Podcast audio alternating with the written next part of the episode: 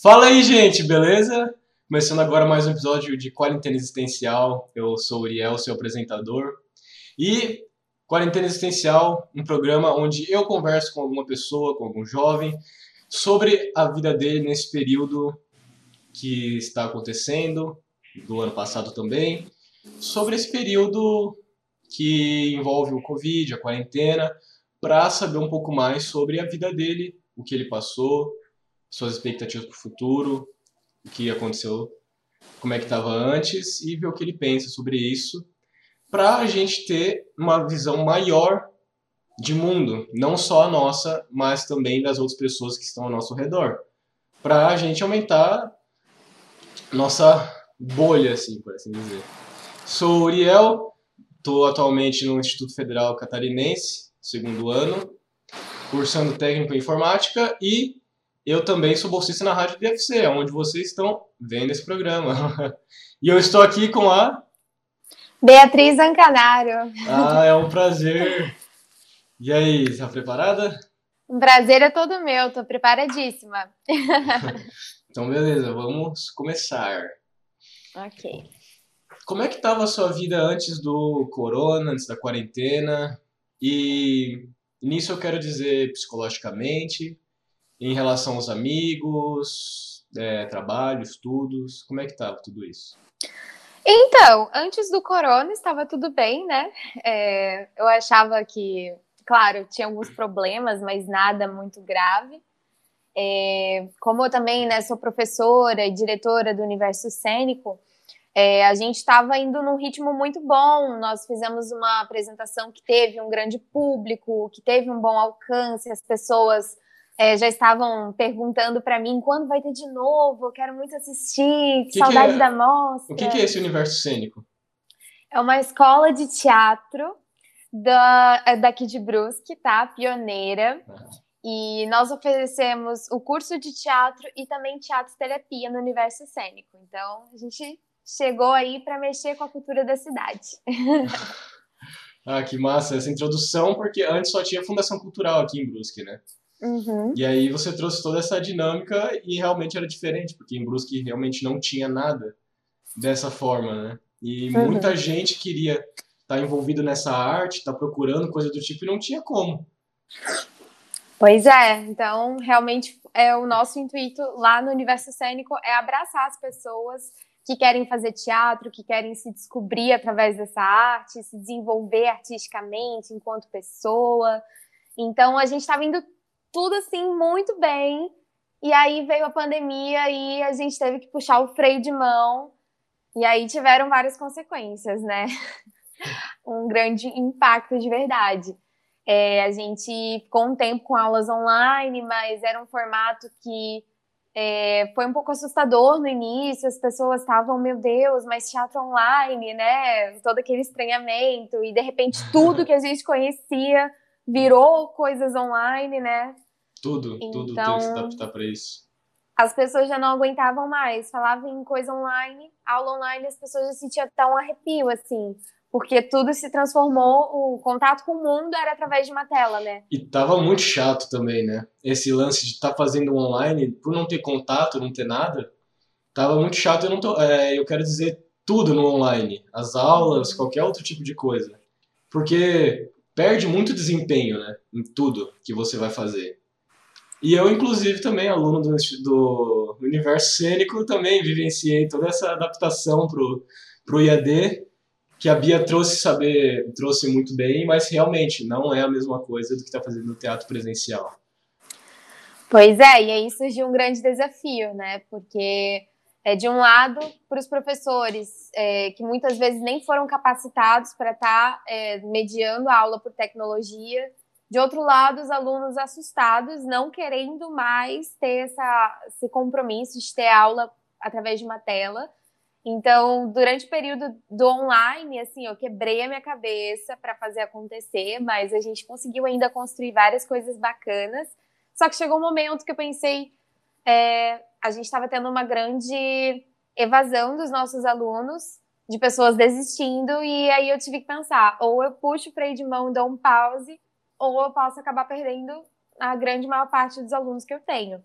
Então, foi a decisão né, que eu tomei de paralisar as aulas de teatro também no online. E aí foi um período muito complicado, porque as despesas da escola continuavam vindo e a gente não tinha mais receita. Então, aí foi uma loucura, porque eu não tinha uma outra fonte de renda. O universo cênico era né, meu único trabalho, porque lá dentro eu não faço só a função de ser diretora ou só a função de ser professora. Eu tenho muitas funções, né, que eu sou encarregada lá dentro para fazer tudo acontecer. É, claro, não sozinha também, mas a grande, a maior parte da responsabilidade é em cima de mim. Então, aí surgiu um outro desafio: como que eu vou manter a escola aberta, sem mensalidade e sem aula?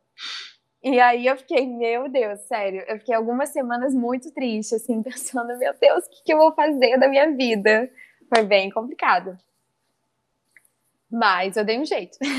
Mas você deu um jeito e foi, e foi a melhor opção também, né? Sim, sim. E aí eu arrumei um outro emprego, um emprego muito maluco. Era um emprego que eu trabalhava para uma plataforma chinesa. Olha só que aleatório, né? E era um trabalho que eu nunca fiz na vida, de live. Era um negócio de conversar com as pessoas, de gente do mundo todo. E meu Deus do céu, tinha treinamento. E aí eu tinha que ficar falando inglês mais de cinco horas por dia direto, sem falar português.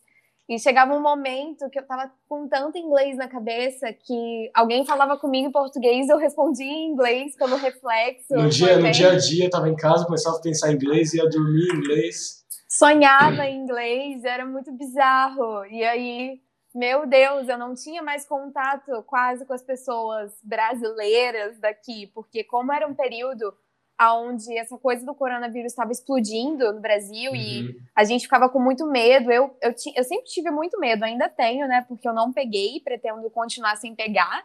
E eu, eu levei sempre muito a sério a coisa da pandemia, né? Então eu não saía, eu tava até evitando de ver os meus pais, porque eu tinha medo de passar alguma coisa para eles, porque eles são mais velhos. Então eu ficava trabalhando, né, fechadinha aqui no mundinho da live. E era pessoas assim do outro lado da tela que eu via, gente de outros lugares do Brasil. Desconhecido. Desconhecidos, mas eu fiz grandes amigos ali dentro. Pessoas é, do Brasil também que trabalhavam nessa plataforma e a gente se ajudava. E aí foi se construindo né, uma amizade. Eu conheci pessoas de outros países também, que são meus amigos até hoje, que inclusive me acompanham hoje em dia, gostam de ver coisas do meu trabalho. Pedem até para eu traduzir algumas coisas que eu falo em português, ou de, até de trabalhos que eu publico também em português. Eles ficam, meu Deus, o que é isso? Eu quero entender. tu, já, tu já pensou em fazer teatro em inglês, alguma coisa assim? Já. Para essas já pessoas? Pensei já pensei muito, e inclusive é umas metas assim que eu tenho de mais para frente tá desenvolvendo vídeos que eu faço atuação em inglês ou que eu faço em português, mas com legenda, uhum. para que eu consiga levar isso para outros lugares, né? Não só no uhum. Brasil. E já tá estourando, né? Quando eu vejo teu Instagram, 10 mil visualizações, é só os storyzinhos com musiquinhas e os negocinhos estourando lá. É, sim, não é. É que, é que o Instagram é uma coisa um pouco complicada, né? Tem dia que eu tô muito empolgada para produzir conteúdo e aí eu produzo bastante e eu tenho resultado, não posso reclamar. Quando eu faço, acontece. Mas é muito difícil no meio da minha rotina eu todos os dias estar tá postando uhum. coisas e estar tá alimentando. Então, é, eu acho que eu poderia ter um crescimento muito maior se eu tivesse tempo para me dedicar mais para isso. Mas agora não é minha prioridade. Sim, mas é aquilo mesmo. No Insta, até TikTok, tu tem que ter pelo menos uma postagem por dia para manter o público uhum. engajado e para manter crescendo. Pois é. E aí você me trouxe três informações ali, que é durante a pandemia você estava em casa o tempo inteiro, sem sair, só falando inglês com o pessoal, o que isso te consumia uma, uma, uma grande, maior parte do seu tempo, e você também não estava mais trabalhando na área que você gostava. Como é que foi tudo isso para você como pessoa mesmo? Olha, foi difícil, porque eu sou apaixonada por teatro. Então, trabalhar com o que eu amo, até eu começar a trabalhar com teatro, demorou um pouco. Sabe? Eu não comecei direto trabalhando naquilo que eu gosto. Não é muito fácil também, né? Entrar nesse mundo. Não. Não é fácil, principalmente na cidade que a gente mora, que não tem muitas oportunidades nessa área. Mas isso nunca me desanimou. Eu sempre pensei, ah, se não tem oportunidade, eu vou criar a minha oportunidade. Então, é, é nesse pensamento que eu, que eu tento seguir. E tá dando certo, assim. Tanto que hoje eu só vivo de teatro mesmo. Não, não tenho outra fonte de renda que não seja teatro. É, então, naquele período, assim, o impacto psicológico foi muito grande. É claro que a gente não mostra isso para as pessoas, é uma coisa que eu mesma não, não mostrava, né? Ninguém posta um stories aqui chorando, eu tô aqui chorando. É, até porque é. você é uma pessoa social também, né? As pessoas já têm. Desculpa. As pessoas já têm uma imagem sua do que. Se você fala Beatriz, você já tem uma imagem, ah, professora e isso aqui. E aí tu associa uma característica. Então, trazer uma imagem diferente do que as pessoas estão habituadas também é um choque, e ainda mais para você, porque eu, eu acredito, eu penso que tenha esse, esse negócio na mente que a pessoa fica, pô, eu não posso agir dessa forma, senão o pessoal vai ficar, o que está acontecendo comigo? O que está acontecendo? é, é que tem várias coisas, né? É, por eu ser professora, é, o papel do, do professor, ele é um papel que inspira muitas pessoas muitas pessoas se espelham, né, numa pessoa que dá aula, na pessoa que está te ensinando, que está te passando conhecimento. Isso é super normal. Mas também é uma pressão que, né, uhum. esse profissional tem de, meu Deus, eu não posso falhar, eu tenho que fazer tudo certinho, eu não posso mostrar as minhas facetas humanas de tristeza, de raiva, de angústia, porque eu tenho que continuar né, nesse papel de inspirar, de ajudar as pessoas, de ensinar então, muitas vezes, né, as pessoas enxergam no professor uma fortaleza. Não, é aquele cara que está ali batalhando todo dia na escola, com as suas aulas e é, tentando sempre se reinventar. É uma coisa que eu trago muito para mim, de sempre trazer coisa nova, sempre estar tá me atualizando, estudando, para, enfim, agregar para mim, para os meus alunos também. Uhum. Então, foi muito complicado eu ter que parar com tudo isso e aí trabalhar numa coisa que, querendo ou não, não era um salário garantido que eu tinha. Eu tinha que trabalhar muitas horas, tinha mês que eu chegava a trabalhar 200 horas por mês. Meu Deus! E era muito complicado, porque era aquela luz na cara forte o tempo todo. É, trabalhar em outro idioma que também cansa mais o cérebro, porque querendo ou não, não é minha língua materna. Sim, é mais então. É, eu sempre tive uma facilidade com comunicar, em aprender novos idiomas, mas é, muitas vezes também a gente encontrava pessoas que eram grosseiras, pessoas que não tinham paciência de falar com um estrangeiro. Nossa, uma xenofobia assim, ó, surreal. E aí tudo isso acaba afetando a gente, né? De ficar, meu Deus, será que eu nunca mais vou voltar a trabalhar com o que eu gosto? E foi perrengue. É, na época até eu comecei a fazer tratamento psicológico, terapia com uma psicóloga, porque eu realmente estava com muita ansiedade. E aí os horários que eu trabalhava também os horários estranhos, porque, pô, gente, eu trabalhava no aplicativo chinês. O horário da China é bem diferente do é horário quase, do Brasil. quase 12 horas de fuso horário, né? Uma coisa assim. Sim, e querendo ou não, o aplicativo, tá, ele tá aberto 24 horas.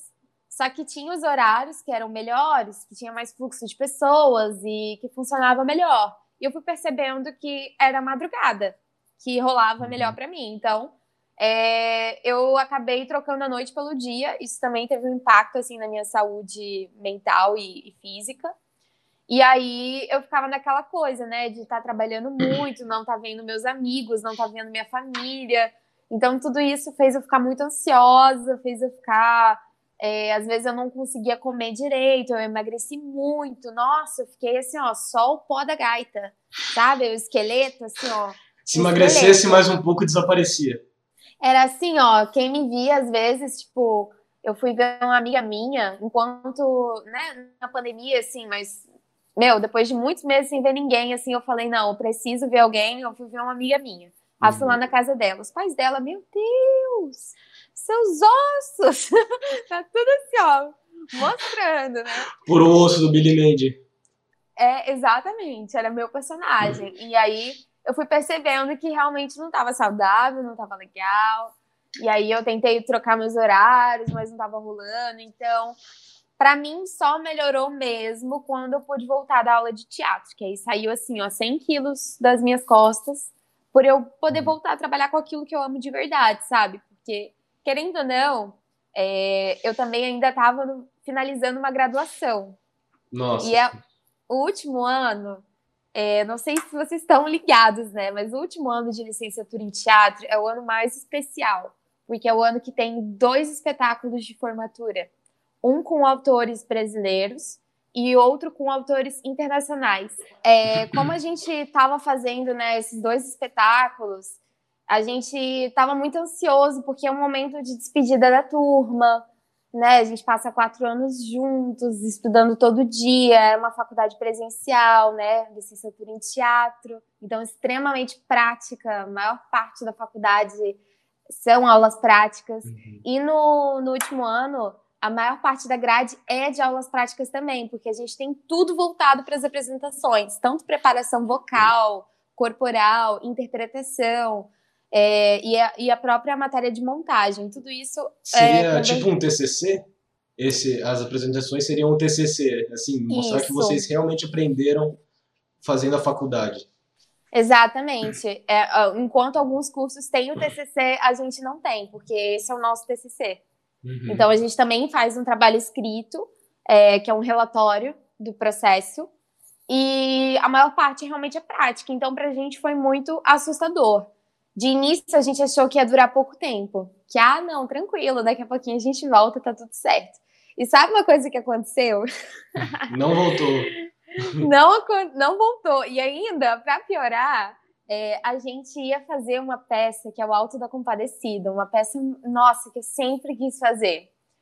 E, meu Deus, eu ganhei o papel que eu. Principal. Gente, o principal, eu nunca ganhei um papel tão bom na minha vida. nunca, sério. Eu era o João Grilo. E aí. Porque, Nossa, né, eu, nessa... eu, nunca vi, eu nunca vi. Eu, eu tenho que ver um dia. O Alto da Compadecida. É muito massa, vale, vale muito a pena assistir. Tanto o filme quanto peça. Eu já assisti algumas peças em festivais de teatro, mas eu sempre pensei, ah, deve ser muito legal fazer e tal. Uhum. E quando o professor foi distribuir papel, ele falou João Grilo, Beatriz. Eu, eu dei, dei um delay, assim, eu não entendi de primeira que era eu mesma. eu, eu, eu, Beatriz? Tem outra na sala? foi assim, tá? E aí eu fiquei super empolgada, já estudando texto, tararara, estudando que era coisa pra caramba. Eu falei, meu, nossa, vou ter que estudar muito, mas eu vou, e é isso aí. Aí Chegou lá, a gente foi vendo que não ia dar, que não voltava, e a gente teve que tomar uma decisão: trocar de texto. Nossa. Porque o texto, ele precisava de contato físico, entende? Então a gente ficou naquela situação, né? E aí a gente trocou, a gente acabou fazendo é, a valsa número 6 do Nelson Rodrigues. E aí, e aí foi melhor, né? A gente teve que gravar em casa, fazer o processo todo sozinho. Então, meu Deus, era muito complicado. A gente fazia vídeo, mandava para o professor. E aí, no meio disso, sempre aquela insegurança de, meu Deus, eu não estou sendo vista de verdade, né? Eu tô sendo vista por uma câmera. E a atuação do teatro, ela é diferente. Então, a gente teve que adaptar um pouco essa atuação para a câmera, mas ao mesmo tempo a gente não podia perder a essência do teatro, porque é uma graduação de teatro. Sim. Então, a gente ficava num e também tem muito, tem muito questão de você estar tá num lugar onde não é próprio para isso, né? Na sua casa não é próprio você estar tá encenando teatro, não, não dá um clima, é, para assim dizer, uma energia boa para isso também. Com certeza. E ainda que eu tinha o privilégio de ter uma sala para ensaiar, né? Que era o universo cênico. Só que nem sempre eu estava afim de pegar meu carro e ir para lá, gastar gasolina para ensaiar, sendo que eu poderia ensaiar em casa e seria a mesma coisa, né? A é. mesma coisa não é. Mas, enfim, não, não tinha como ser meio que melhor, sabe? no final, vocês apresentaram em forma de vídeo? Ou foi, foi apresentação em teatro mesmo? Então, é, no final a gente fez a apresentação por vídeo mesmo. E aí foi gravado com celular. Então, eu, eu tive que gravar eu mesma. Aí o Isaac, né, meu namorado, me ajudou a gravar. E foi, nossa, eu me senti extremamente sozinha, assim, porque era um dia que era para estar tá todo mundo junto, fazendo aquela peça, e aí era eu sozinha fazendo, sem os meus amigos. Então, meu Deus, uhum. eu fiquei bem triste, assim. Aí na segunda montagem que a gente fez, que foi o Universo Shakespeare, a gente até inscreveu ela na Lei Aldir Blanc, e a gente foi aprovado e tudo mais. Aí a gente né, deu uma circulada com esse espetáculo online. E ele foi gravado é, na FURB TV. Então o pessoal da FURB TV fez toda a gravação e tudo mais. Então já foi uma experiência bem melhor, porque a gente teve equipamento profissional, a gente estava é, ali com o professor. Foi mais cinematográfico e vocês tinham contato nesse caso também, né? É, a gente não via uns dos outros, né? porque eram tudo é, gravações em horários individuais. Nosso ah, diretor estava tá. com muito medo, porque ele é bem é, idoso já, né? Então ele estava bem receoso com, com tudo isso e a gente também, né? Porque a gente não sabia o que podia acontecer. Teve gente que descobriu que estava infectado uma semana antes de gravar. Então uhum. tiveram que gravar em casa. E aí é aquela coisa, fica diferente, né? Uma gravação que é feita em casa, outra gravação que é feita é, lá profissionalmente, e aí tiveram que abaixar a qualidade de tudo para ficar no, no, mesmo padrão, assim. Então, foi uma experiência muito válida, mas não foi o jeito que eu gostaria de ter encerrado a universidade, né? Mas uhum. fazer o quê? Pelo menos estou formada. e agora tu pode fazer o que tu quiser nessas áreas, né? Exatamente. O bom do teatro é isso, te abre um leque gigantesco, principalmente a licenciatura. De artes cênicas é só teatro? Ou que, o que mais tem numa faculdade de artes cênicas? Então, é, eu não fiz artes cênicas, né? Eu fiz a licenciatura, mas as artes cênicas são voltadas para as artes, até da dança também, pega um pouco esse lado, um pouco de circo, é, é mais para a parte de atuação, né? uhum. de, de fazer isso artisticamente, enquanto a licenciatura é mais para você dar aula e também ser artista. Ah, tá, entendi. Entendi. Como é que foi a sua entrada no mundo do teatro? Por que, que você decidiu virar artista? O que, que, o que, que te chamou para esse mundo, o mundo da atuação? Olha, é, foi um bocado de coisas, na verdade, né? Eu, a porta de entrada para mim do teatro foi a dança. Eu comecei a fazer balé com seis anos de idade. E aí eu fiz até os nove. E com nove, eu, meus pais me levaram é, para assistir uma peça. E eu assisti a peça e eu fiquei encantada. Era uma peça lá no Sesc, de Barra Mansa, no interior do, do Rio de Janeiro, gente. E eu assisti e eu fiquei, meu Deus, que lindo, que legal. E era de clown. E aí eles desapareciam na coxinha, apareciam de novo, brincavam com a plateia. E eu achei aquilo tão fantástico que eu falei, mãe, eu quero fazer isso. Eu quero fazer isso aí, ó. E aí minha mãe conseguiu me matricular no, num curso. E aí eu fiz teatro no Arte em Cena, né, lá em Volta Redonda, é, durante oito anos. Eu comecei aos 10 anos de idade e eu nunca mais parei, né? Uhum. E aí lá eu tive grandes oportunidades, assim, de ir para festival de teatro, mostra competitiva, é, de, meu, apresentar. Teve um ano que eu apresentei mais de oito espetáculos diferentes, assim, porque eu era sempre chamada para substituir alguém. Ah, alguém faltou, já me chamavam porque sabiam que eu era fominha de estar em cena, né?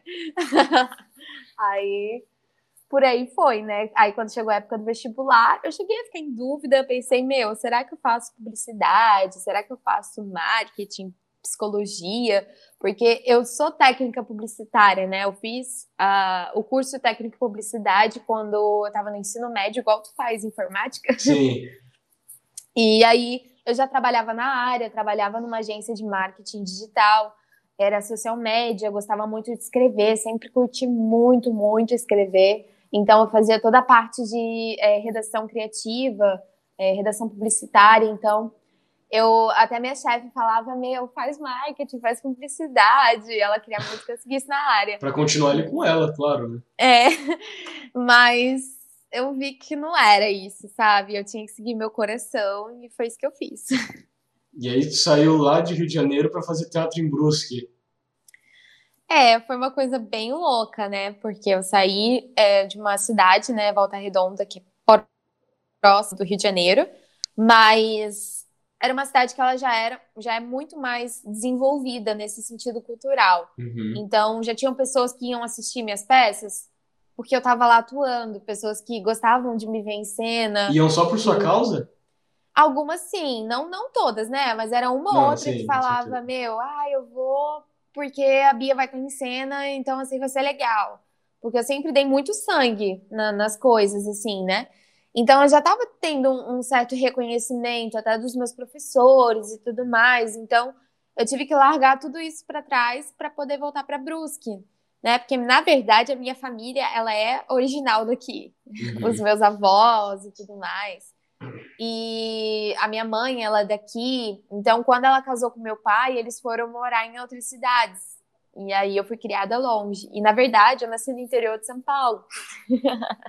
eu sou é- paulista. Nem carioca é. Não, e as pessoas me chamam de carioca, eu falo, tá bom.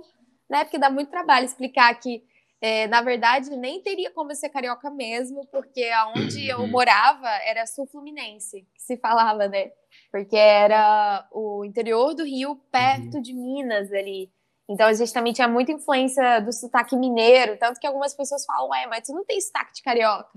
Eu penso, meu, mas eu não morava no Rio de Janeiro, não tenho Não era, como não era bem ali na- sotaque. no meio, né? Não, não, era tipo umas. É tipo aqui, Brusque de Floripa, assim. É Aham. mais ou menos a mesma distância. Entendi.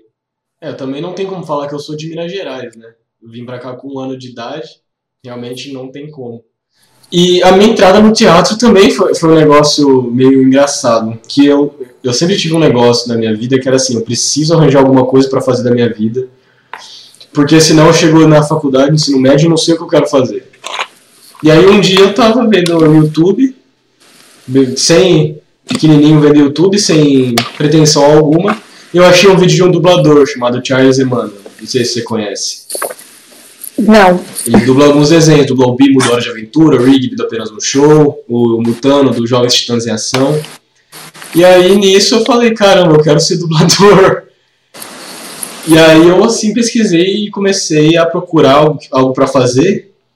E eu achei o Teatro da Fundação Cultural e ali na época foi assim, foi sensacional. A experiência do teatro é um negócio assim transformador. E eu sempre eu senti isso porque eu era eu era muito tímido. Ainda mais que eu tinha o quê? uns 12 anos de idade quando eu comecei. É, 2017 por aí, agora tô com 15. Mas assim, eu, eu me apaixonei pelo teatro mesmo, pelo teatro e na questão da atuação. Eu nunca dublei nada na minha vida, já anulei essa parte, essa ideia, essa concepção. Mas assim, foi uma, uma das experiências mais incríveis da minha vida é fazer o teatro, porque convive comigo há muito tempo e a sensação de estar no palco é incrível. Com certeza. Pra ti, como é que era estar em cima do palco? Tá lá sendo vista, saber que as pessoas estão lá pra te ver, ver todo o seu trabalho que você dedicou um ano, ou até mesmo alguns meses da sua vida lá. Como é que era tudo isso? Ai, é maravilhoso, né? Eu sinto muita saudade de estar no palco atuando, de me dedicar para uma peça como atriz. É, acabou que, por eu ter me formado também e a necessidade de trabalhar, acabou fazendo eu deixar um pouquinho de lado a parte é, de atriz, assim, em alguns Uhum. momentos, para focar mais na parte docente. Então, eu sinto muita falta de sentir aquele friozinho na barriga. E para mim realmente não tem sensação melhor do que você se esforçar, fazer um bom trabalho e saber que o público enxergou que tu fez um bom trabalho, que aquele público é, conseguiu entender o que tu quis passar e entrou no que tu, tu fez. Eu acho que um, é, um, é um sentimento único mesmo. Quando eu acabo um espetáculo, quando eu tô atuando, eu sinto uma adrenalina tão, tão boa e é aquela emoção, e as pessoas vêm falar com você, e você, meu Deus, é gente que tu nem conhece te dando parabéns, e tu fica, meu Deus, que legal. Você se sente realizado, né? Tipo, nossa, eu acertei alguma coisa. Claro, porque a gente se dedica tanto para fazer um bom trabalho uhum. e é bom ter reconhecimentos, todo mundo gosta, né? É, eu lembro uma vez que eu apresentei um musical em Blumenau e aí no outro final de semana eu fui comemorar meu aniversário com os meus amigos e a gente foi sair assim num barzinho. E aí o segurança que estava na porta me parou assim, eu fiquei até, meu Deus, o que que, né? que que eu fiz errado? E ele, ô, ô, ô. Aí eu, já assim, né? Você é Beatriz? Ai, meu Deus não. do céu. Não, ele não, não foi assim, mas ele falou: tu estava atuando naquela peça, né? É, o Greasy, aquele musical. Se eu, falar, se eu falar assim, eu posso entrar? tipo isso. Só que aí ele falou essa coisa, eu falei, aham. E aí ele, meu, parabéns, eu gostei muito do teu trabalho e tal, foi muito legal. Nossa, gente, fez minha noite. Foi o melhor presente de aniversário que eu ganhei. Nossa, esse negócio de reconhecimento é, é uma delícia. E porque tu entra no palco, tu não quer mais sair. Não, mesmo que tu não tenha mais fala ou não seja mais o seu ato, né? Nossa, tu não uhum. quer mais uhum. sair nunca. E eu imagino que até como professora deve ser tão gratificante quanto, se não até mais, né? Porque você está introduzindo um grupo de pessoas que talvez não tivessem contato com o teatro, passa a ensinar eles. Então tudo que eles sabem é um reflexo do que você passou para eles.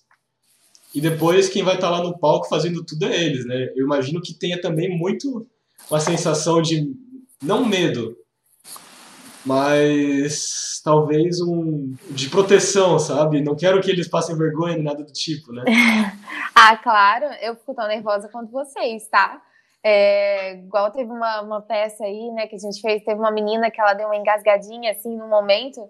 Meu Deus, meu coração foi para fora junto com ela, pensando, nossa, será que vai parar o espetáculo? E aí alguém foi lá e salvou em cena e, e é isso. E aí quando acontecem essas coisas também, a forma como eu vejo os meus alunos lidando com os erros é muito bacana, porque eu vejo direitinho aquilo que eu passei em sala, gente, ó, o erro ele vai acontecer, o que, que a gente vai fazer com ele? Com isso? Vamos deixar acabar o espetáculo ou vamos fazer do erro um acerto, né? Fazer do erro então, um acerto. é isso. E é muito emocionante realmente ver é, alunos que chegam assim, ó, tímidos, mal falam, falam baixinho, não gostam de olhar no olho dos outros. E aí você vê. Engraçado, pessoa... me lembra alguém, né? Me lembra alguém. pois é. Chega assim, meu Deus e tal.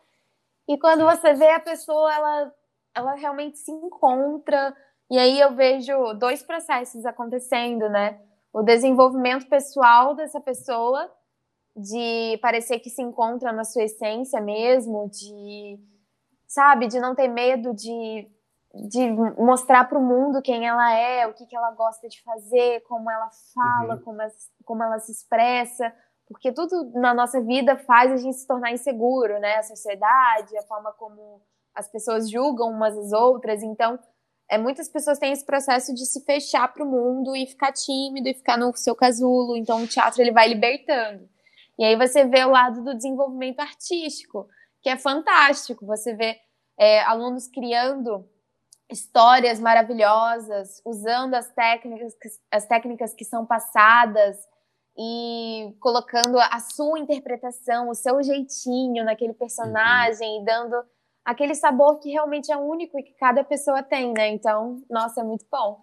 nossa, eu até lembro que em 2019 teve um momento em um, da, em um dos ensaios, lá pro final da, da peça, Teve um momento, acabou o ensaio, um dos alunos lá da, da nossa turma começou a chorar e falou: Caramba, é uma das primeiras vezes que eu me sinto numa família, né? Que eu me sinto realmente pertencendo ao lugar.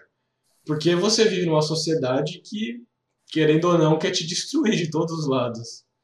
Até por causa de pessoas insensíveis, ou até por causa de estar tá em meios que você não gosta, talvez com pessoas que não goste, não goste. E isso te cria uma uma insegurança gigante e tu não quer fazer mais nada. E aí, realmente, tu vê o crescimento das pessoas, o seu próprio crescimento, porque eu acho que o teatro também está muito atrelado com a sua própria personalidade e diz um pouquinho de quem que você é. Porque ali você se solta. Você ali, você tem uma... Você tem experiência de ser você mesmo, ao mesmo tempo não ser você mesmo, dando espaço do seu corpo para criar alguém. Só que esse alguém que é criado, por trás dele, por, calma aí. Esse alguém, por trás dele, tá você ali. Então, você que tem que dar a vida para esse personagem, e se você não tiver vida, como é que esse personagem vai ter, né? É uma questão bem complexa mesmo, porque é, tem para você se despir de você mesmo, você tem que se conhecer muito bem, para você não se importar de de estar tá no palco, de fazer uma coisa feia no palco, de ser feio no palco, uhum. de ter uma caracterização que é feia, que esteticamente não é agradável. Para tu fazer isso e não ficar com aquela insegurançazinha de, ah, eu não tô bonito, tu tem que tá, ter uma segurança e, e, entender a arte que ali tu não tá para ser bonito. Você tá ali uhum. para fazer aquele papel, porque na história precisa daquele personagem. Então, para você fazer isso, até sei lá, para você ficar pelado numa cena e não ficar constrangido, tu tem que ter uma, uma relação com o teu corpo de, olha, é meu instrumento de trabalho. Não é mais, né, o meu corpo, assim, uhum. pessoalmente falando. É um instrumento de trabalho, vou fazer o que, é, o que é preciso fazer e tá tudo bem, porque não sou eu né? Sou eu, mas não sou eu. É, é não, é, não é o que eu, pessoa, faria, mas o que eu, artístico, precisa fazer. Exatamente, o que a história pede. Porque se tu vai ser contratado para fazer uma novela, fazer um filme, sei lá, o diretor não vai chegar para você e, e, falar: olha, tem alguma cena que tu se sente desconfortável? Se tu, falar que, se tu falar que sim, você é, é descartado. Se tu começa de showzinho, ai, eu não faço isso, ai, aquilo ali eu não gostei, ai, eu não vou beijar, ai, eu não vou não sei o quê, ai, não. Tem mais 10 mil ali, ó, na fila, esperando para roubar teu lugar. Então, uhum. realmente não tem espaço para para show, para estrelismo. Você já se sentiu assim? Dessa forma? Te colocaram em alguma situação que tu. Ah, eu não quero, não quero ensinar isso porque. O que, que as pessoas vão pensar de mim? Ah, já teve olha, isso tudo? Olha, eu sempre fui uma criança muito cara de pau. Foi uma característica muito forte minha. Eu sempre fui muito comunicativa e tudo mais. Então, eu nunca tive muito esse, esse receio, sabe? De estar feia em cena, medo de fazer alguma coisa pelo que os outros vão pensar. É, quando eu era mais nova na escola, meu Deus, as pessoas sempre inventavam algumas coisas de mim, porque eu era uma pessoa bem diferente, assim, então uhum. chamava atenção. E aí, cara, as pessoas já iam falar mal mesmo, então vou fazer o meu e é isso aí. Falem mal, falem bem, falem de mim. Mas falem de mim. É, exatamente, né? Porque querendo ou não, é, sempre quando tu tá em alguma posição que tu tá recebendo alguma atenção de alguma forma, sempre vai ter aquelas pessoas que vão estar tá ali te apoiando, gostando muito de te ver ali. E do outro lado, vai ter as pessoas que não gostam, que não, não gostam do teu jeito, não se identificam, acham isso e aquilo, não, não, não, e tá tudo certo, liberdade, né, da gente gostar e uhum. desgostar das pessoas. Então, acho que um pouco disso, dessa minha experiência, me fez não me importar muito. Então, eu nunca fui muito de ligar, eu faço tudo. Então, por isso também que eu era muito chamada de é, para substituir né, as pessoas em cena, quando alguma pessoa não ia, quando alguém não decorava a fala. Eu acabava sempre pegando as falas para mim, decorava e é isso aí, porque eu fazia e não tinha choro, né? Não Sabia tinha... se adaptar de boa, né? O que ah, precisava ah, que fizesse, fazia.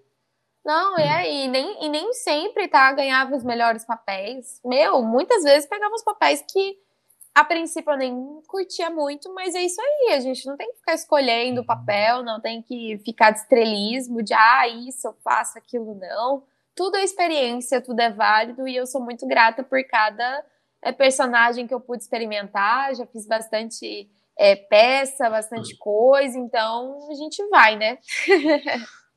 Tem um documentário do Jim Carrey que é Jim e Andy.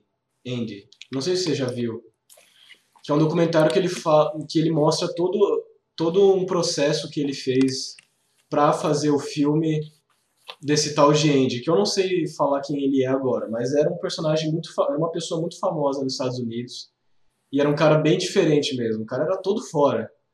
E ele era um artista, assim, incrível. Tinha outro personagem também. E o Jim Carrey lá, ele pegou para fazer o personagem, assim, se jogou. Se jogou. Tanto que ele foi embora. Quando ele chegava no set de filmagem, não era ele. Ele não, não aceitava ser chamado de Jim Carrey. Ele era o Andy. Se ele estava fazendo o Andy, ele era o Andy. Ele, assim, consumia o personagem, ele se transformava nele. Isso é realmente uma entrega muito forte. E eu esqueci o que, que eu ia falar, assim, nessa parte. Tudo certo. Ah, eu realmente esqueci. Eu tava com um negócio aqui na cabeça e simplesmente foi embora. Normal. Ai, é Jesus. humano. Qualquer coisa, se eu lembrar depois, eu, eu falo de novo. E, mas aquela parte realmente entra muito na questão de autoconfiança. Porque eu lembro que quando eu comecei ali no universo cênico, pedia fazer um exercício, eu nunca queria ser o primeiro. Eu sempre queria ser o último e se tivesse a opção de não fazer, eu preferia não fazer. Por causa de vergonha. Uhum. Mas aí depois tu começa a perceber que. Ah, foda-se que os outros falam de você. Tá num ambiente que as pessoas estão ali justamente para crescer também. Claro. Aprenderem. E errar é humano. Errar é humano e tu tem que fazer o que tu tinha que fazer ali. É, e se ficar com muito medo de errar, cara, aí não faz nada, né? Uhum. aí não tem teatro, não tem personagem, é, porque o erro, ele vai acontecer. Muitas vezes ele vai acontecer. Então, é, a gente aprende que errar é o fim do mundo na escola, geralmente, né? Nossa, não pode errar, você tem que acertar. Mas não, aí o teatro vem e diz: não, pode errar sim, senhor, mas é sabendo o que fazer também, né? Até porque, às vezes, é dos erros que vêm os melhores, os melhores acontecimentos nas cenas, né? Com É. certeza. Que aí vem, surge o improviso. Surge a parte do improviso e sai tudo muito mais espontâneo, porque não é algo decorado, memorizado. Grandes sacadas vêm de erros que poderiam arruinar espetáculos, mas os atores sabem lidar.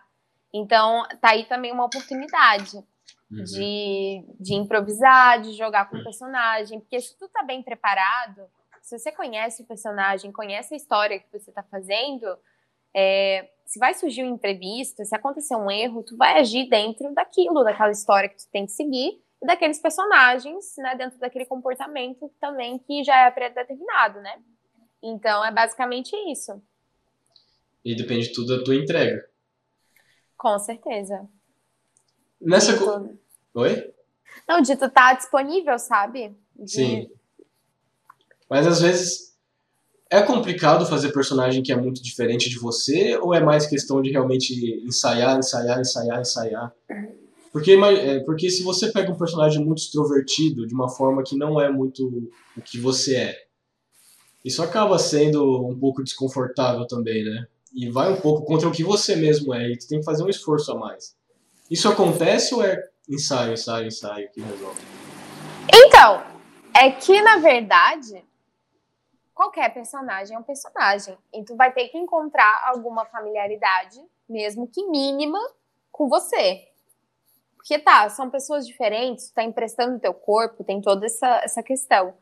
Mas ao mesmo tempo, é, tu não deixa de ser você, não deixa de ser seu corpo. Então, tu tem que encontrar alguma coisa que faça sentido pra ti na Uhum. tua construção.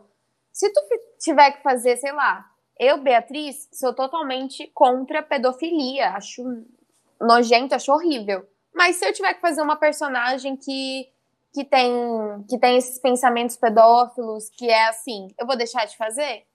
Porque eu Não. não acredito? Não, eu vou fazer. E é isso. Se eu tiver que fazer uma assassina que mata pessoas, que mata criancinha, eu vou fazer assassina que mata criancinha. Eu, na minha vida, nunca vou fazer isso. Acho horrível, abomino quem faz isso de verdade. Mas quando a gente está agindo dentro de uma história, atuando, a gente não tá como a gente, com o que a gente acredita. Então, se a gente tá fazendo um personagem que não tem nada a ver, a gente vai ter que achar alguma coisa que tem a ver. E não só isso.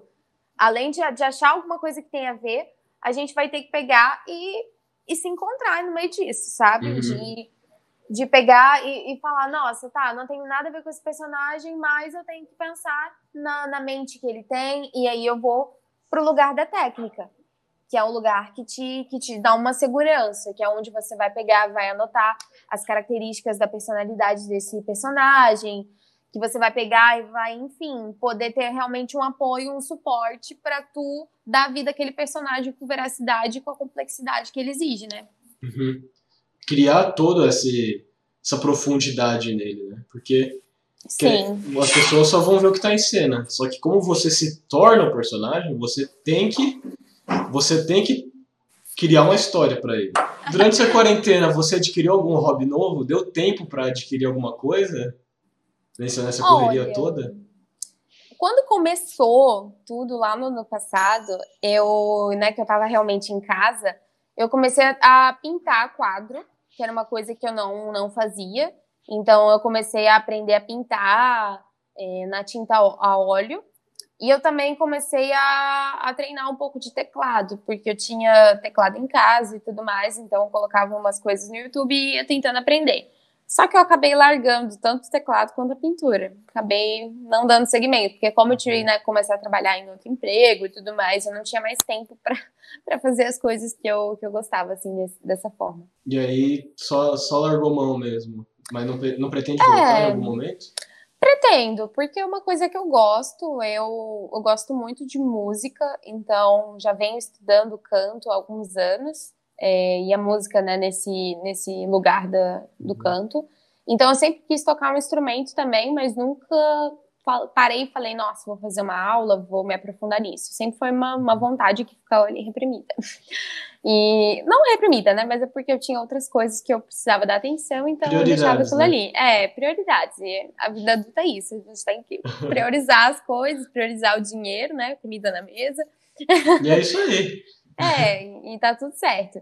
E a parte da pintura também é uma parte que eu gostei bastante de fazer, de, de começar a experimentar essa, essa coisa. É extremamente relaxante tu tá ali em contato com a tinta e, e tu desenhar e pintar. Eu sempre gostei de desenhar também. Então eu comecei um pouco com esses hobbies e aí eu parei. E aí, depois, o que ficou mesmo foi mais o conhecimento em inglês, né? Porque a quarentena me fez fluente praticamente. é, troca ali o tempo inteiro com o estrangeiro. Uhum. E essa questão de realmente a gente tem um monte de coisa que a gente gosta, quer fazer na nossa vida, mas tem momentos que realmente não rola. Eu, eu em algum momento quero aprender muito a desenhar, mas não é um negócio que eu, agora eu queira pegar para fazer. Uhum. Queria muito aprender um instrumento também, sei lá, saxofone. É um negócio que eu gosto. Queria um dia. e para você, e você que tinha falado de canto, né? Amanhã, dia 21 de maio de 2021, para vocês vai ser semana passada, pra gente é. amanhã, vai lançar o clipe da Bia, o primeiro clipe de música nesse mundo, né? Nesse mundo musical. Pois Como é, é que você está se sentindo nisso? Tudo isso? Cara, é muito doido, porque eu era uma criança que sempre gostou de cantar, de dançar, de atuar, de fazer tudo.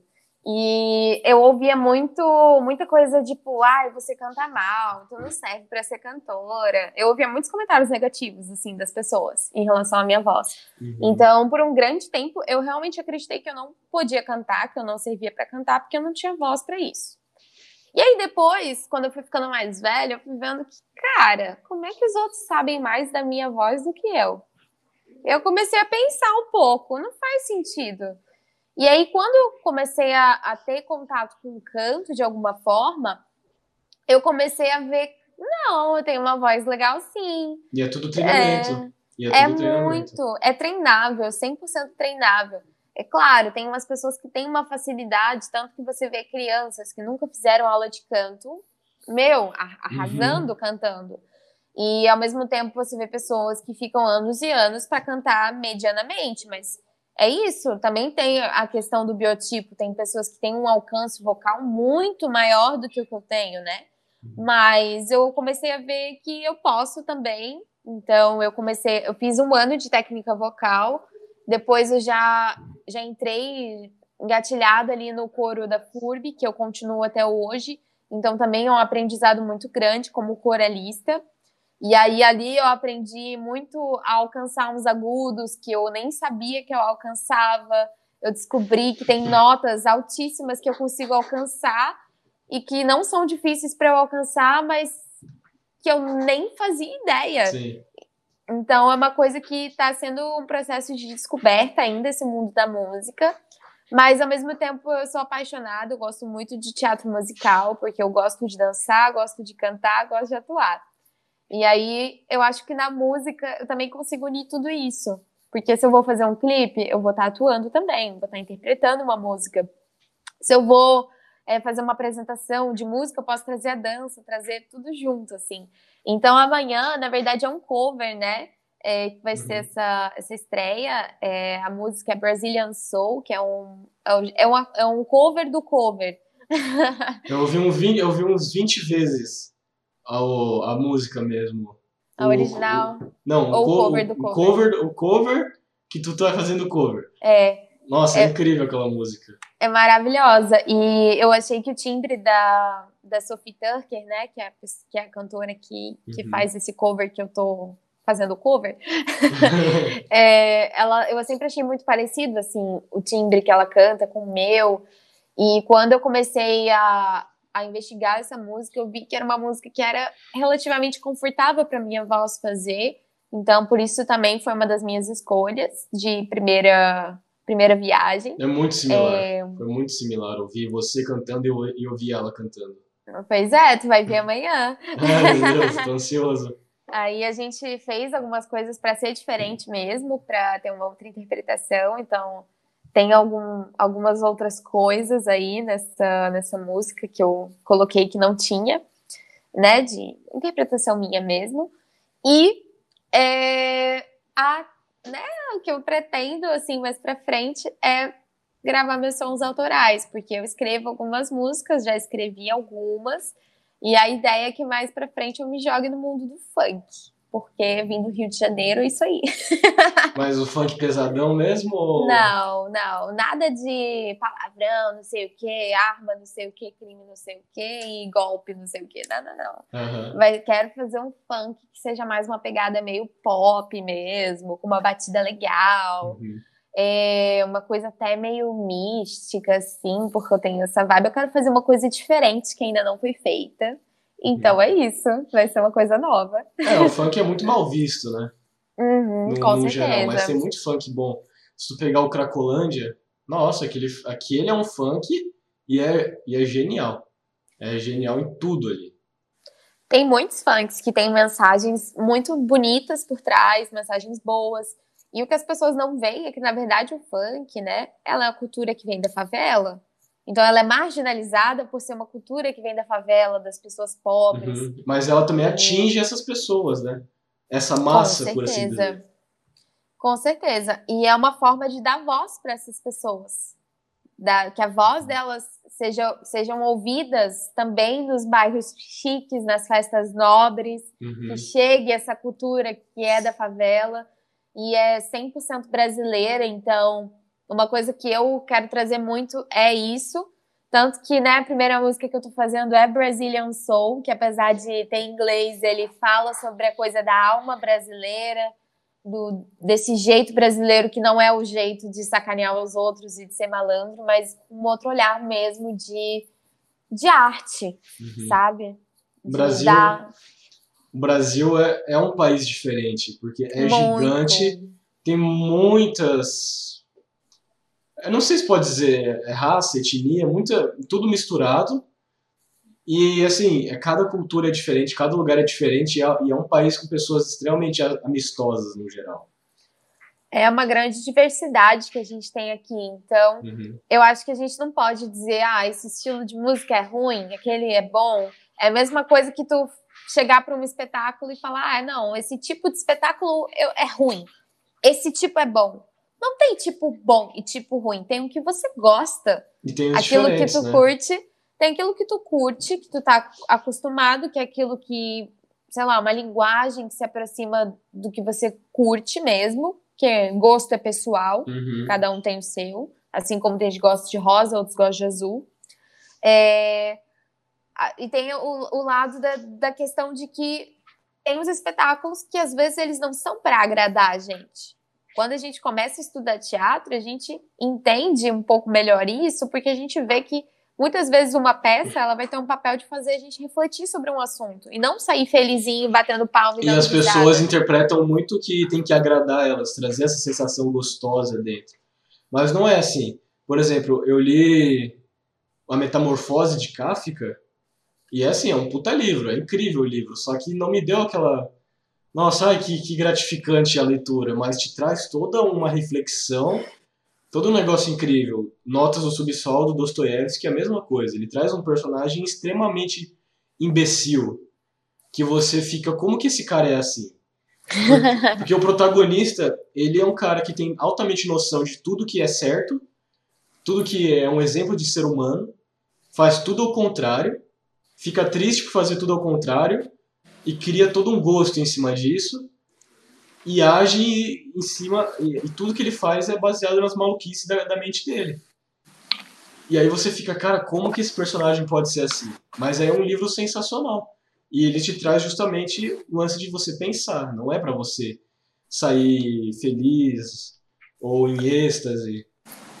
Arte não é só entretenimento, é entretenimento também, mas não é só isso. Tem um papel muito importante de dar voz para causas, é, tanto que o teatro ele é político, todo teatro é político, não tem uhum. como não ser. Não que a gente vai levantar bandeiras partidárias, não, não é isso. É político no sentido de é, dar voz para minorias. Saúde! de realmente abraçar pessoas que não são abraçadas pela sociedade, de questionar por que, que o mendigo é tão marginalizado, por que as pessoas têm medo de mendigo, né? Mendigo não, né? Morador de rua. É, enfim, uhum. a arte faz a gente questionar muitas coisas, muitos lugares, e isso não pode ser negado. Nossa, agora, agora vai uma pergunta difícil que eu fiz pro Joleone também quando ele veio aqui. O que, que é arte para você? Ai, meu Deus. Olha, arte para mim eu acho que é uma forma de respirar, sabe? De, de existir, de dar voz à minha existência, de dar voz a outras existências, de transbordar, de fazer as pessoas sentirem, de chegar, de tocar. Então, acho que arte é, é tudo isso, sabe? É realmente um respiro para a vida, é um respiro para a morte, é um lugar realmente de, ai, divino, é tudo. é maravilhoso. É através da arte que todo mundo se expressa, não tem como se expressar sem arte, porque a própria expressão é a arte. E quanto mais tu se expressa, mais vivo você se sente. E a arte te traz essa esse nossa, eu tô fazendo alguma coisa que isso tá me trazendo prazer, ao mesmo tempo tá me trazendo, tá me deixando mostrar quem que eu sou. Por exemplo, a escrita é uma das artes que eu mais sou apaixonado, tanto que eu escrevo muito. E é a, é a, é a forma que eu mais me encontrei de expressão, de mostrar quem que eu sou através da escrita. E sem a arte, nossa, o mundo ia ser muito deprimente. ia ser muito deprimente. A gente precisa de arte. Com certeza. Eu não consigo imaginar um mundo sem cor, sem, sem arte. Não, não existe. E a arte ela acompanha a gente desde que a gente existe também. Tanto que a arte tem registros, né, artísticos desde a pré-história. Uhum. O homem pré-histórico, então, ao mesmo tempo que o homem estava descobrindo fogo, ele também estava pintando nas paredes, estava fazendo seus teatros, suas danças, seus rituais. E até os seus próprios instrumentos, tem registros de instrumentos musicais feitos com ossos de animais pré-históricos Sim, também. tem de uma flauta que é feita com o uhum. fêmur de um, de um bicho lá. Então, tudo isso mostra pra gente que a arte está extremamente conectada com a nossa essência, uhum. sabe? Então, acho que é uma forma da gente, sei lá, se elevar de alguma forma também. Eu sinto, eu sinto muito como se a arte me conectasse com o lado místico também uhum. do, da nossa vida. Porque quando eu escrevo, eu simplesmente, eu simplesmente pego uma ideia, começo a escrever e as palavras parecem que vão surgindo. Parece que não é só eu que estou escrevendo aquilo ali, parece que tem todo um envolvimento de alguma coisa ali por trás. E, nossa, a arte, assim, parece que me leva para uma outra dimensão quando estou fazendo as coisas que eu amo. Eu também, é uma satisfação, assim, que não tem dinheiro que pague. Então, eu vejo muitas pessoas, né, que seguem, às vezes, no caminho do teatro, da música, pensando em fama, em status, em grana. E, na verdade, é muito mais do que isso, sabe? As pessoas pensam, ah, não, sucesso é tu tá na Malhação, é tu tá na Globo. Não, sucesso não é tu, tu tá na Malhação, tá na Globo. Sucesso é tu tá feliz, tu tá trabalhando fazendo com o que, que você gosta, né? ama né? e, e fazendo o teu trabalho o reconhecimento ele vem, as pessoas têm muita pressa de serem reconhecidas e querem muitas vezes acelerar a formação, né? Igual às vezes a gente vê por aí, ah, em um ano tu vai tirar o DRT, seu registro profissional de ator, estudando aqui. Tá, mas um ano não forma um ator. Não existe isso. A formação do ator é uma formação muito mais extensa. Um, né, um ator não pode se dizer profissional e é fazendo é um ano. Fazendo um ano de curso. Tá, pode ser o melhor curso do mundo. Não, não é assim que funciona. Eu vejo até gente perguntando, tá, teu curso dá direito ao DRT? Não, o que vai dar direito ao DRT é você. É você atuando, você uhum. fazendo o negócio, você com seus certificados. E aí você vai ter o direito, né? Eu acho que não tem como tu pular essa parte de se formar. Porque se você não se forma, cara, tu vai chegar no mercado competitivo e tu vai, vai ser, ser queimado. Vai, vai ser, ser massacrado. E as pessoas não têm piedade, tá? As pessoas são más, elas vão te humilhar, porque é um, é um mercado cruel, é um mercado que não dá espaço muitas vezes para pessoas amadoras, então tu tem que chegar preparado. Se chegar assim, ó, muito, oh, onde eu tô, o que que tá acontecendo, já era. e, é, e até porque o começo é, o começo eu imagino que é muito complicado. As pessoas pensam em ficar famoso, virar ser visto por todo mundo, mas não sabe que a base de todo mundo que está ali sofre. Tanto que muitas vezes quando eu, eu penso em teatro, eu até, eu até fico pensando, cara, é meio complicado fazer só isso. Porque é difícil realmente seguir só nessa área se você não é professor. Com certeza. E ainda tem a parte de que, tá, tu pode ir pra malhação, mas quem te garante que tu vai ficar mantido lá dentro? Pois na é. Globo, por exemplo. Ou tu vai ganhar muito. É, quem te garante que tá, tu fez um filme. Quem te garante que tu vai estar tá no. que tu vai ter filmes para fazer depois e, é. e pronto. Tem muitos atores maravilhosos, maravilhosos, atores ótimos, com uma formação linda, dedicados, que fazem um trabalho ou outro, assim, de mais notoriedade e desaparecem. Não estão mais na mídia, não estão mais envolvidos. Às vezes tentam, não conseguem voltar então, é um mercado cruel e muitas vezes as pessoas usam isso de comparativo, né? Ah, fulano deu certo, você não. Ah, né, que as pessoas acham que, sei lá, ser famoso é, é, realmente, ah, então ele é um bom ator porque ele é famoso. Não, nem sempre, tá? Nem sempre, muitas vezes não. E se a gente for olhar, olha quantos atores maravilhosos tem no Brasil inteiro e que não, não estão na televisão, que não estão é, no, né, nas plataformas de stream, como Netflix uhum. ou Amazon Prime da vida. Não, são pessoas que estão ali vivendo a vida delas e trabalhando e se sustentando e dando duro e que muitas vezes não vão ter aquele reconhecimento todo que uma pessoa famosa e vai tá ter. Tá muitas vezes só por paixão, pura paixão. Com certeza. Então tu tem que gostar muito, sabe? E tá disposto a pagar o preço de ah, Tá, pode ser que eu não seja rico, mas se teu coração vai estar tá quentinho fazendo aquilo, cara, é isso. É descobrir o segredo da coisa, sabe? É. Porque também a gente não leva nada pra, sei lá, eu pelo menos acredito, né? Que a gente não leva nada depois da morte.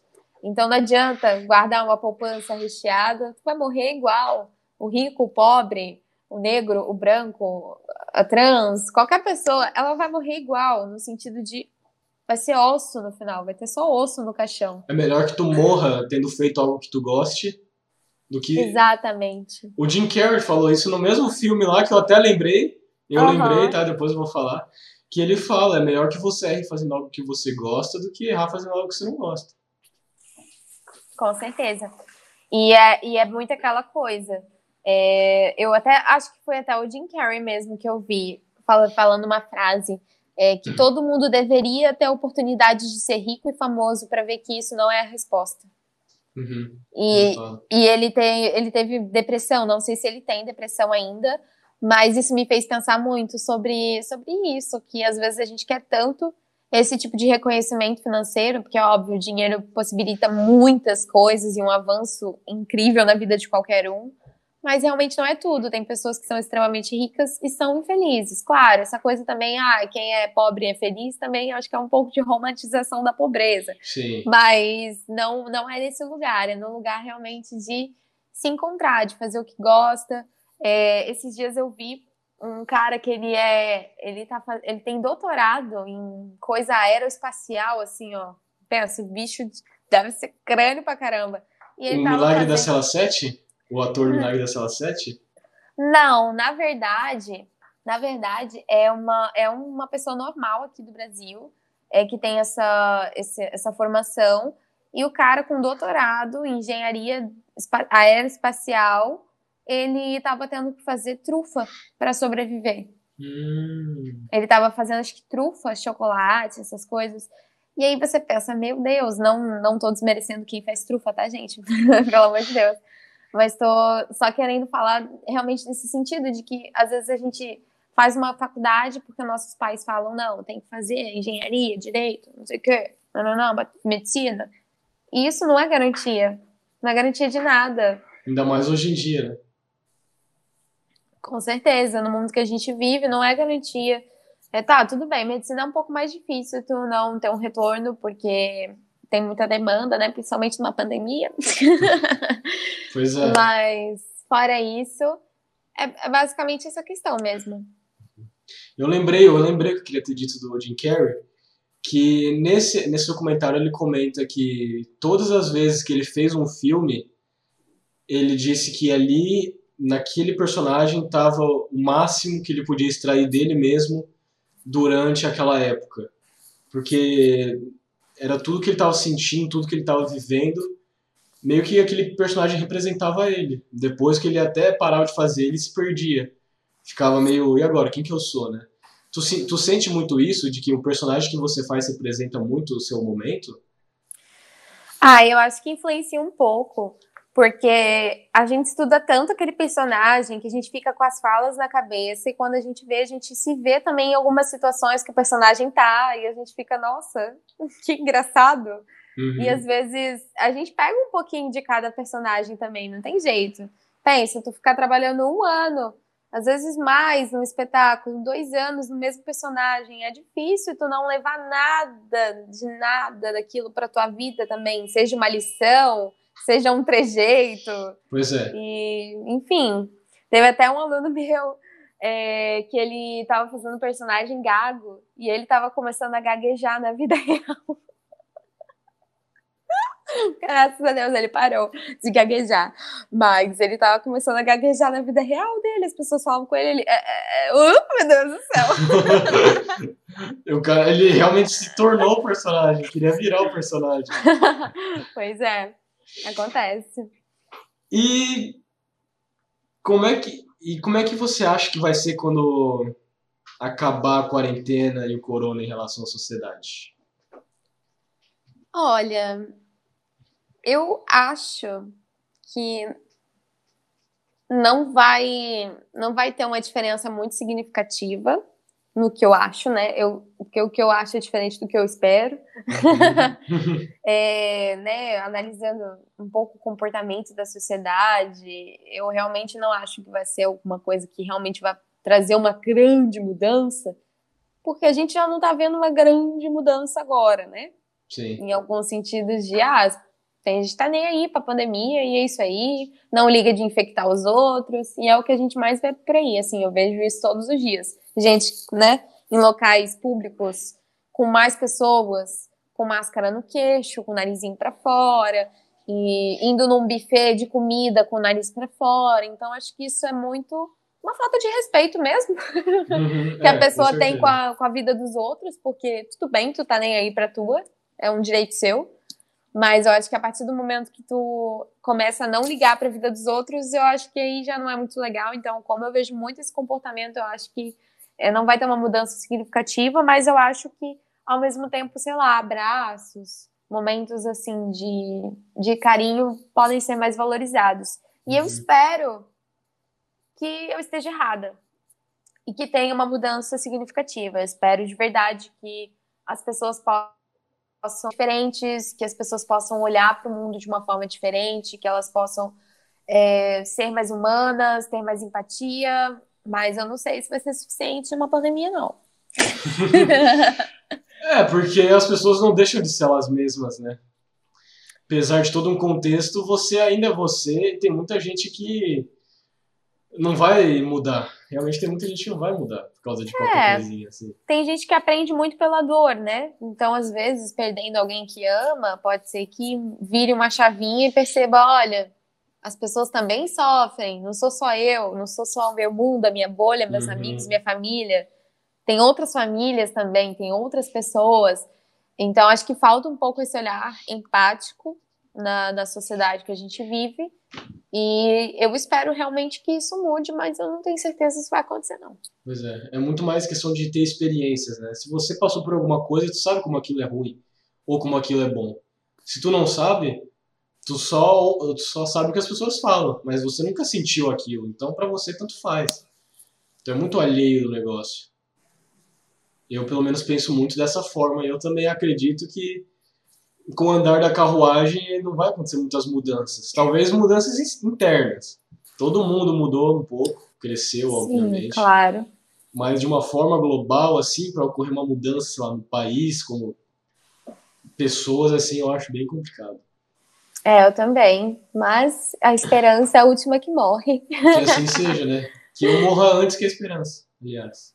Pois é. E como é que tu acha que tá a sua vida agora? Pensando nesse um ano inteiro que passou, tudo que você viveu, teve experiência e tudo mais, como é que tu se sente agora?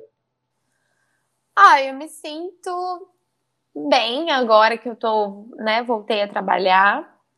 É, tô com a faculdade finalizada, então agora eu tô podendo experimentar novas, novas áreas artísticas, mergulhar em outros é, outros segmentos, né, como a música, a dança.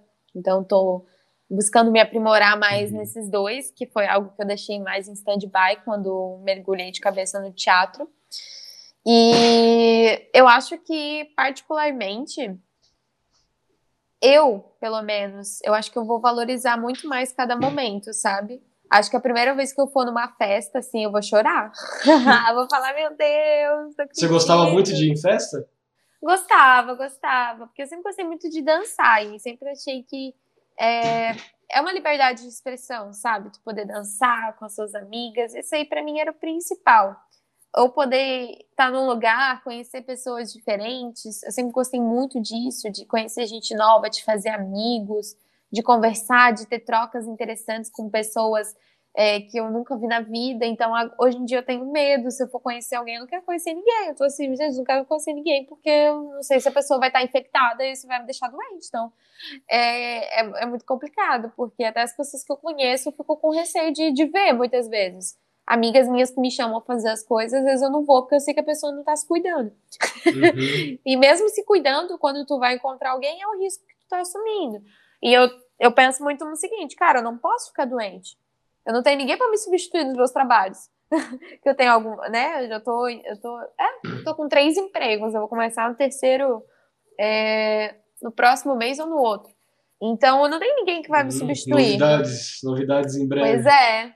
Eu não tenho, não tenho uma irmã gêmea para fazer a minha função se eu não estiver bem, então. E entra muito aquela questão que eu comentei no começo do filme, no começo da entrevista, que você é uma pessoa social, né? É uma pessoa que é uma pessoa pública. A sua vida não é só mais você que não é só mais você que cuida dela. Agora você tem responsabilidades que estão no mundo, que envolvem outras pessoas. Com certeza. Então você não pode, é, talvez, por assim dizer, né, se dar o luxo de não fazer mais nada. Tipo, ah, não quero fazer mais nada, ou ah, vou sair para fazer o que eu quero também, que se foda, tanto faz. Porque tu tem que fazer as coisas, tu tem coisa para fazer. Não, tem muita coisa para fazer, tanto que o meu lazer ele acaba ficando muito de lado. As pessoas às vezes se confundem, né? Porque muitas vezes eu trabalho na minha própria casa, eu trabalho é, em horários flexíveis, tem aula que eu dou à noite, trabalho final de semana. Então, às vezes, tem um dia de manhã que eu me dou o luxo de dormir até mais tarde, porque eu tenho uma rotina que permite isso. Só que às vezes as pessoas né, têm uma impressão errada de ah, você não está trabalhando. É, não está trabalhando numa empresa que é de tal horário a tal horário, é porque não está trabalhando de verdade. E não é assim que funciona, né? Porque realmente é, é bem diferente o, o meu cronograma de trabalho. Então, acaba, eu acabo tendo que ter muita responsabilidade. E é uma coisa que, assim, não, nunca foi uma, um problema para mim deixar o lazer de lado pelas minhas responsabilidades. Né? Tanto que quando eu comecei a dar aula no sábado, eu nunca mais saí na sexta-feira. Se eu saía na sexta-feira, era tipo assim, para voltar muito cedo para casa, porque no dia seguinte tinha que trabalhar e, meu, e é isso, eu tenho que trabalhar e dar o meu melhor e tá bem, e não pegar friagem para não, né, porque eu preciso trabalhar com a minha voz preciso trabalhar tá com o meu corpo bem também, porque eu tenho várias turmas, eu tenho que fazer os alongamentos com a galera, tem todo esse processo, então realmente é, é isso, eu tenho que me cuidar duplamente. Sim, com certeza, tem tudo isso. Você por acaso percebeu mudanças nos seus amigos e nos seus alunos durante essa quarentena? Você acha que eles mudaram muito como pessoas, seus jeitos, suas coisas? Ah, eu acho que todo mundo ficou meio maluco, assim. todo mundo ficou com o parafuso mais desregulado, mais ansioso. Mas eu acho que a essência das pessoas não mudaram, sabe? Tipo, quem elas são mesmo, acho que isso continua. E acho que a ansiedade, angústia, isso aí não é, não é difícil, né? A gente ter, somente sendo brasileiro. Mas é muito questão do momento também, né? Foi um momento desesperador ainda está sendo. Ainda está sendo um momento desesperador. Sim. Então, isso, querendo ou não, aos poucos vai sumindo. As pessoas aprendem a lidar melhor com isso. Ou, ou é para aprender, né? É para ser uma tendência a lidar é, melhor. É uma construção, né? Cada dia é um dia. Se eu tô um pouquinho melhor do que ontem, já, já é vantagem. Pois é, é isso mesmo. Cada dia, cada dia ser a melhor versão de si mesmo. É isso, é o que eu, é o que eu prego, é o que eu busco. É o que eu estou tentando implementar na minha vida aos poucos, né? Aproveitar que eu ainda sou muito novo. Aproveita. e a quarentena, no geral, foi boa para você? Para você, Beatriz, não para a sociedade, para você como pessoa. Foi boa, foi ruim e por quê? Por disso. Olha, eu acho que eu não sei dizer se foi boa ou se foi ruim, porque tiveram momentos bons e momentos ruins. Momentos onde é, foi desesperador, onde eu senti muito medo, onde tive medo pela minha família. Eu perdi dois parentes meus para essa doença. É, então eu tive que enfrentar várias, várias questões no meio disso, mas ao mesmo tempo é, foi um momento onde eu pude refletir mais, onde eu pude é, também ressignificar e pensar sobre algumas relações que eu tenho na minha vida, assim, de amizades também, de perceber quem realmente está comigo mesmo, seja nos dias de luta, dias de glória, e de ver quem realmente faz falta, não ver, né? Mudou Porque, muito vezes... isso na sua vida? Eu acho que sim, eu acho que fez eu envelhecer, assim, cinco anos, de verdade, eu me sinto bem mais velha depois dessa, desse período aí de pandemia. E, mas não que isso seja ruim, sabe? Eu acho que é uma coisa meio de amadurecimento mesmo, uhum. de, de perceber o mundo de outra forma. É, algumas coisas para mim deixaram de fazer sentido, outras fizeram mais. Então, é, foi bom e foi ruim ao mesmo tempo. É meio difícil polarizar. É, não dá. Esse tipo de coisa. Porque. Eu Oi? Pode falar. Não, pelo menos não para mim, não tem como polarizar, não. Pois é, eu, eu acho meio complicado, porque o ano é um ano, foi um ano, ainda está sendo, e no dia a dia não tem como acontecer só coisa boa, só coisa ruim, né? E, mas no final a gente tem que aprender a lidar com tudo isso e crescer em cima disso, né? Porque se a gente não aprender a lidar com isso e melhorar, nossa, a gente é consumido. A gente é consumido por, por a rotina, né? Como eles chamam, ou, ou pelas, pelos fantasmas que a sociedade cria e tudo mais. No final, a gente tem que aprender a lidar com tudo isso. E é, e é, e é isso.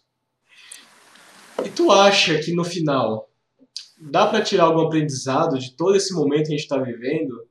No, no, lá no fundinho, tu acha que tem alguma coisa que dá pra gente aprender com isso? Acho que sim.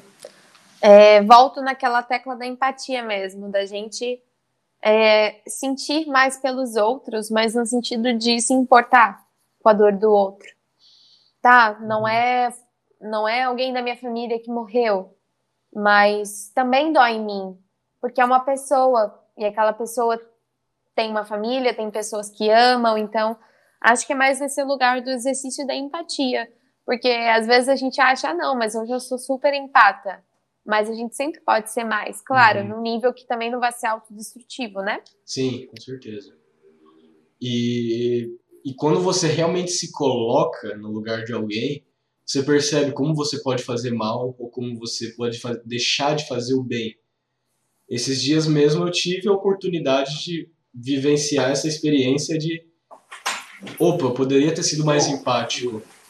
Quando uma, quando uma amiga minha comentou comigo uma atitude desagradável que eu, que eu, que eu tive.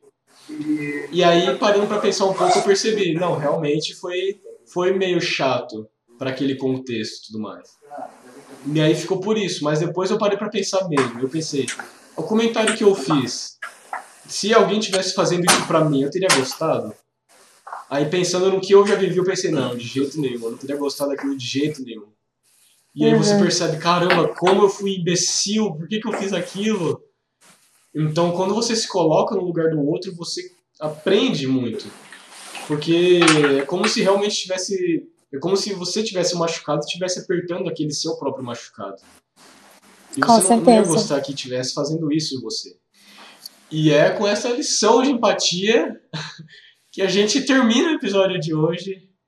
Beatriz, muito obrigado, muito obrigado, Bia, por estar aqui, por trazer toda a sua experiência, todos esses momentos da sua vida, tudo isso para o nosso, pro nosso programa. Porque é, é um programa que se cria com as pessoas, né? com o público, com você, entrevistado, comigo, entrevistador. Então, muito obrigado por trazer tudo isso pra gente, porque eu tenho certeza que, seja lá quem esteja vendo, ou até mesmo eu, aprendi muito com você agora, só nessa uma hora para mais de conversa. muito obrigada, eu que agradeço a oportunidade. Aí já vou aproveitar e fazer aquele merchan, né? Sigam o Universo Cênico, acompanhem a gente. Pode, Muito obrigada mesmo. Pode dar mexendo no teu Instagram também, teu pessoal. Ah, então segue o arroba Bia Zancanaro também, tá? É, que lá vai ter o meu som, que já vai ser publicado quando essa entrevista for ao ar. É. Então vai lá, dá um check e dá uma força pra gente. Vai Muito tá, obrigada. Vai estar tá maravilhoso. Quer dizer, já está maravilhoso para vocês, né? Porque para a gente ainda vai estar maravilhoso. Mas segue lá o Universo Cênico, porque a Bia tá direto mostrando coisas novas, mostrando como é que funciona por dentro ali um pouco das aulas e tudo mais, caso você se interesse. Quando der uma amenizada na situação, tu pode entrar. Pois é, pode, podem entrar e ainda tem vaga para teatro terapia, tá? Então, só vim com a gente. E é isso aí, gente. Muito obrigado a todos que assistiram até aqui também. Porque se vocês estão até aqui porque vocês se interessaram, porque vocês ouviram alguma coisa aqui que tocou vocês, senão vocês já teriam saído. É verdade. Então, muito obrigado a todos que disponibilizaram um tempo da sua vida para ouvir nós dois nessa troca, nessa conversa. O que você se identificou, leva pro coração. O que você não se identificou, só filtra e esquece joga, joga pro ar e é isso aí. Tá tudo certo. Tem, é isso aí. Tem que fazer minha divulgação também. Segue lá meu Instagram, o Uriel Nunes, beleza? E nesse, nesse episódio especial, em especial, tem um comunicado importante para fazer. Dia 27 de maio, na quinta-feira, no horário das 6 horas, eu estarei fazendo uma live no meu Instagram com algumas perguntas que outros participantes do Quarentena Existencial fizeram. Aliás, eu vou pedir para a Bia fazer também depois. Fizeram e eu vou responder ao vivo para vocês para ter essa troca, porque dia 31 de maio é meu aniversário e eu quis trazer esse momento, esse momento diferente aqui para vocês ouvintes. Então vão lá, me sigam, o, o, o Uriel Nunes, para vocês não perderem. Se liga que terça-feira que vem tem episódio novo também aqui na, aqui na Rádio UFC, no horário das 10, das 15, das 19 horas, gente. Muito obrigado. Tem mais alguma coisa para dizer, Bia, só para finalizar? Não, só agradecer a atenção de todos. Um beijão e é isso aí. E é isso aí, gente. Muito obrigado. Boa semana e até mais.